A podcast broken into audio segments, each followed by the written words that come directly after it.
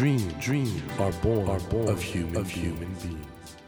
Human beings grow with dreams. That is dream heart. When you touch that vibration, a new dream will be born of you. Dream heart. ドリームハート。政教新聞がお送りします。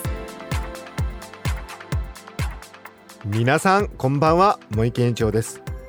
この番組は日本そして世界で活躍されている方々をゲストにお迎えし、その方の挑戦にそして夢に迫っていきます。さあ、今夜お迎えしたお客様はフォトジャーナリストの安田なつきさんです。安田さんは神奈川県生まれ、現在カンボジアを中心に東南アジア、中東、アフリカ、そして日本国内で貧困や災害の取材を続けていらっしゃいます。また、東日本大震災以降は陸前高田市を中心に被災地を記録し続けていらっしゃいます。その安田さんが先日ポプラ社から岩手県陸前高田市の漁師さんとその孫の姿を追った写真絵本、それでも海へ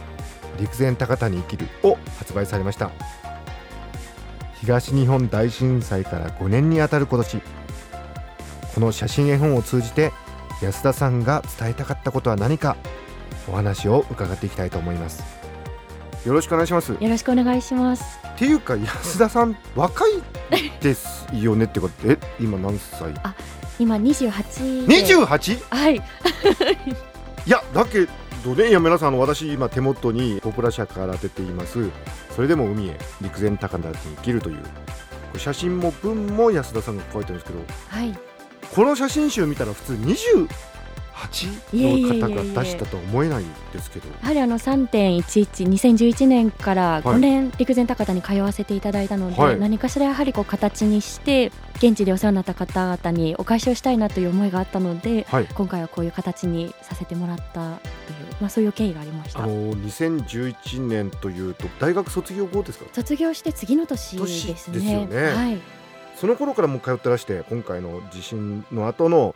復興の様子も捉えてるんですけど、それだけじゃなくてカンボジアとかシリアとか、はい、シリアはそうですね、内戦前に通っていた国だったので、その後も難民問題を周辺国で取材を続けてますね。すごく活動されててすごいですねとんでもないです。そのあたりのこともいろいろお聞きしたいんですけど、はい、何はともあれこのそれでも海へ素晴らしいですね。ありがとうございます。これまず大変だったでしょ、取材いろいろ。そうですね、ただ陸前高田の町というのが私自身取材のために入ったというきっかけではなくて、はい、私の夫の両親、義理の父、母が震災当時に暮らしていたのがこの陸前高田だったんですね。あ、そうですか。それがきっかけというか、ご縁で。そうですね。なので2011年の3月は、はい、両親の行方を探すという目的で最初に入ったという形でしたね。どうだ、大丈夫だったんですか？義理の父は県立高田病院に勤めていたんですけれども、はい、4階部分で首まで波に浸かってのですが、なんとか助かっ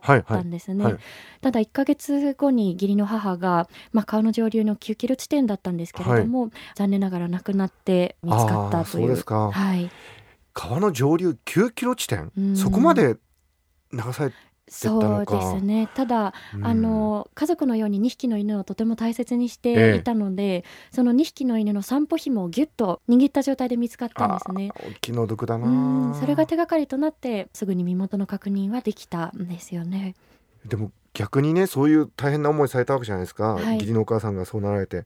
なかなかね、そのフォトジャーナリストとして仕事するということと、そういう個人的な経験ってどう、その心の中では。そうですね、最初は心の中で折り合いがつかなくて、やはりああいう場面になっていくと写真っていうのがとてもやっぱり間接的な手段なんですよね、私たちが例えばシャッターを切っても目の前の瓦礫がどけられるわけではないですし、はい、私たちが何枚シャッターを切っても避難所の人たちもお腹いっぱいにならないし、家族の心もやっぱり癒されていかないですし、その中で写真を残して発信していく意味って何なんだろうということは、やはり私自身突きつけられたような思いでしたね。なるほど。これね、以前から特に安田さんがやられているようなその報道的ジャーナリスティックな写真については、はい、例えば飢えた子供がいるときにその一枚の写真を撮るってこととその子供を助けてあげるとか、うん、そういうこととの関係ってのはずっと議論されてますよね、はい、今回この震災の後に入られてそのあたりはどのようなことを感じましたか？そうですね、私自身その必ずしも全ての場面で写真を優先しなければいけないというふうにもともと思っていないので、うん、例えば写真以上に貢献できること、例えば物を運んだりですとか情報を伝達したりですとかであればそちらを優先してもいいというふうに自分自身は思っていたんですね。なるほど。なので物資を運んだりということはしていたんですけれども、あの当時を振り返ると半分はやはり写真ではなく他のことに徹しなければならないという思いもありましたし、で半分はやはり自分自身の中で逃げだったと思うんですね。例えば、うん、今ここでシャッターを切ったら何撮ってるんだっていうふうに言われるかもしれない。でもちろんそれは人を傷つけたくないという気持ちの表れでもあるんですけれど、やはりこう誰かを傷つけることによって自分も傷つきたくないという半分は逃げだったんじゃないかなというふうに今私自身は振り返りますね。難しいですよね、うん、これでもね安田さんがこういう形で今回それでも海へという写真集にしていただけたんで、はい、分かることっていうか伝わること、特にねこの今回一人の漁師の方をずっと追ってらっしゃるじゃないですか。そしてそのお孫さん、はい、もう一度おじいちゃんが取った魚が食べたいっていう、これ取っていただいてるからこそ我々が知ることができたんで、ありがとうございます、この漁師さんたちに関してはやはりこう圧倒的に破壊されてしまった町を目の前にして人って海を恨むんじゃないかっていうふうに直感的に思ったんですね。なるほど。これだけ人の命を奪って町を破壊してそこにどれだけの人が戻っていくんだろうというふうに疑問に思っていたんですけれど、はいはい、少しずつ時間が経つ中で海の人たちが浜辺に戻ってきているわけですよね、はいはいはい、それってなぜなんだろう、どうして彼らはもう一回海にあれだけのことがあっても海にもう一回向き合っていこうとするんだろうっていう、本当にこうシンプルな疑問から漁師さん方の取材を始めたっていう、そういった経緯があったんですよね。なるほど。この漁師さんとはどうやって出会ったんですか？海の仕事を見てみたいなというふうに思った時に、はいはい、じゃあ地域を支えている漁師さんの一人が自分の周りにいるからということで、一つ手に会いに行ったということがきっかけで、はい、この写真本の主人公である菅野秀一さんに出会ったのがちょうど震災から1年ほど経った頃でしたね。そうですか、はい、皆さんこのポプラ社の写真集ぜひ買っていただきたいんですけど、25ページです25ページに載ってる菅野秀一さん、魚を取るじいちゃんね。ありがとうございます。年月を刻んだ男の本物の表情ですよこれ一緒に船に乗って撮ってるんですよね。そうなんです。実はこの漁師さんの取材を始めてから、はい、船に乗りたいですでも何も知りませんだけだとやはり礼儀としてもそうですし漁師さんたちとしてもやはりこう受け入れるのが難しい側面があるので、うん、実は船舶の免許を取得しまして小型船舶一級免許という免許なんですけれど、一級ってすごくないですかそれ、はい、なので漁師さんたちからは船の上と書いて戦場カメラマンと呼ばれて面白い。ありがとうございます、今日はですね戦場カメラマンの安田さんにおいでいただいてるんですけどこれでもここまでねやっぱり写真を撮らせていただくためにはやっぱり関係性作らないと。そうですね、漁師さんたちも最初にやっぱりこう船に乗りたいっていうふうにお願いをした時に、はい、内心では何言ってるんだろうというふうに思ったっていうふうにおっしゃってたんですね、はい、やはり夜中の1時ぐらいに出てもちろん冬場ですと海の上っていうのが格段に気温が体感温度下がってきますし、で昼近くまで海の上をずっと漂い続けるわけですよね、うんうんうんうん、もちろんその仕事をしている漁師さんが一番過酷なんですけれども、うん、本当についてこれるのっていうふうに、うん、でもやっぱりこう漁師さんたちからすると、はい、大きく2つの条件があるというふうに言われたことがあって、お酒に酔わないことと船に酔わないことっていうことで、2番目は分かるんですけど1番目は何ですかそのお酒に酔わないって。前日に一緒に楽しくお酒が飲めてジャックバラにいろんなことが話せて、でなおかつ船の上についていってもタフでいられるかどうかっていう、それが非常にこう漁師さんたちの中では大きいというふうに。なんかちょっと安田さんのイメージが変わってきたぞ最初ねスタジオ入ってこられた時はもう素敵な女性が入ってきたなと思ったらだんだんタフパーソンとしてのね、はい、側面が見えてきたんですけど、でも今回このように写真集なんですけどもちろん絵本という体裁にされたのはなんか思いが。そうですね、ちょっと自分の家庭のことに遡るんですけれども、私が幼い頃に母が月に絵本を300冊、はいはい、読み聞かせをするということを決めていた人だったんですね、はい、何ですか月に300冊1日10冊平均ですね。英才教育っていうか月に300冊ですか。そうですね。なのでまあ、例えばこう図書館が家の周りに ABC とあったとして A の本を読み尽くしたら今度 B に行って A にはない本を探す。で C に行く。で C も読み尽くすと今度は A に新刊が入ってる頃なのでっていう形でぐるぐる回って呆然と今してるんですけどすっごくないですかそれ。そうですね、その当時は本当にそれが普通だというふうに思っていたんですけれども、いやいや普通じゃないです。年に300だったらまだ分かりますけど、はい、月に300ってのはちょっといいお母さんですね。非常に感謝してますね、うんうん、やっぱりこうビジュアルで伝えるっていう仕事の基礎を作ってくれたのは多分あの時間だったろうなというふうに。じゃあもう絵本ネイティブってことですね。絵本ネイティブ初めて言われましたそういう言葉。それでもじゃあ絵本に対する愛着があって。そうですね、大人になってからもあいいなこの絵本というふうに思ったものは買ってましたし、ほうほう、でやはりこう自分が取材してきたものが親子であったり、まあ、大人と子供であったり子供同士かもしれないですけれどその時間の中にスッと入っていけるような何かそういった一冊を作れないかということはずっと考えていたんですよね。いやちょっと安田さんすごいです。ちょっと今日は神回になる感じがしてきましたけどもでこの本なんですけどね、それでも海へ陸前高田に生きる、何枚ぐらいの中からセレクトされてるんですか。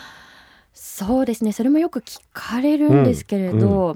2011年の3月から入って、はい、もう数万枚になると思うんですよね、写真の全部の数自体は、はい、でその中からやはり自分の直感で最初絞り込んでいって、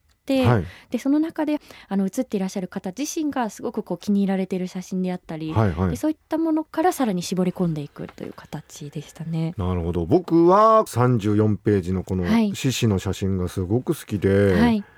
これははしごに登っていくんですか。そうなんです。はしごとら舞という、まあ、伝統行事なんですけれども、はい、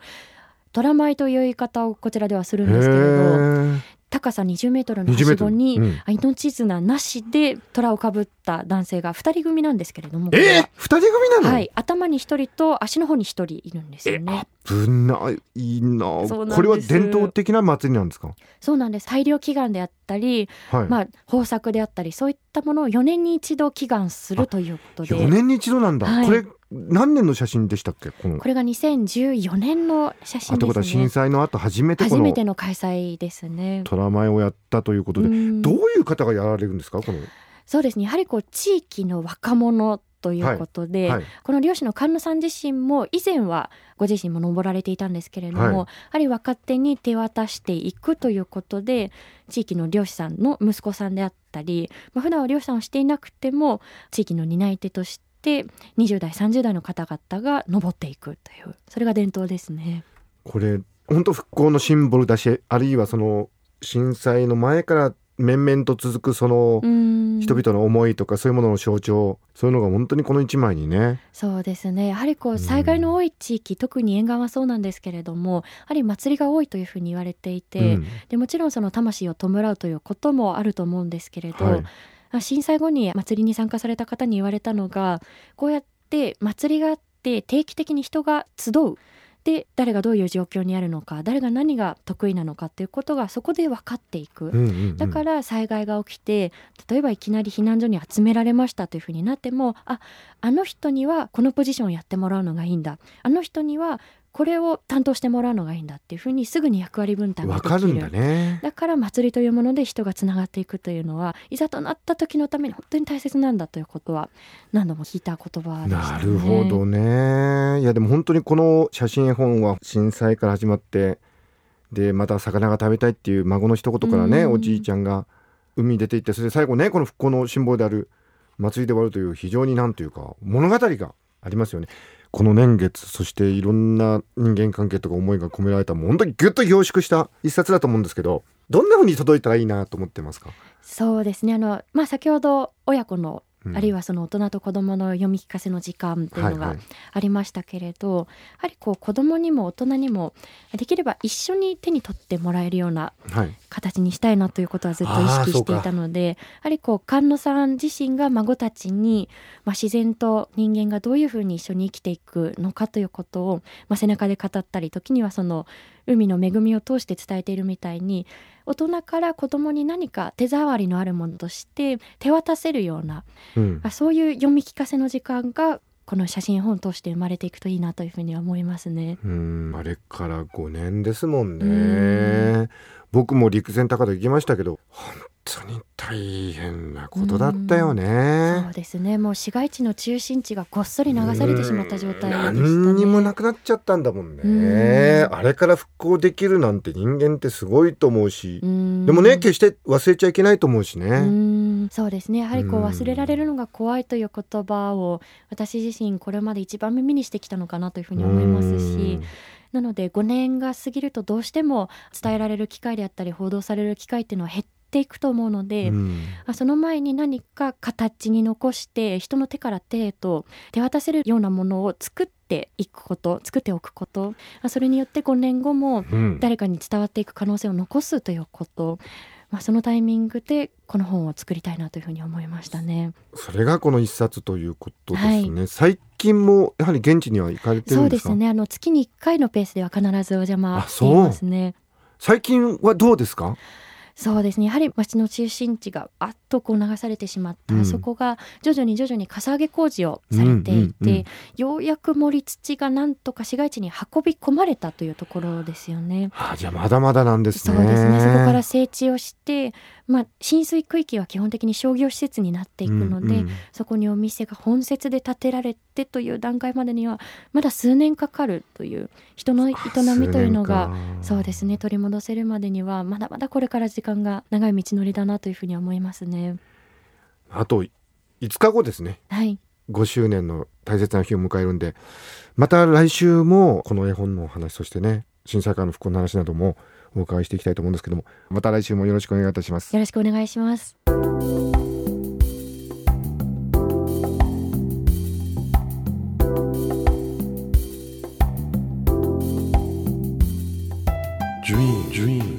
Can't be seen, can't be seen with a naked eye. But we sure can live our dreams. Dream heart is in you, and it will make a brand new you. Dream heart. 日本そして世界で活躍されている方々をゲストにお迎えしていますドリームハート。今夜はフォトジャーナリストの安田なつきさんをお迎えしました。28歳ですよ安田さん。しっかりしてるというかね。いやだけどね、お母さんが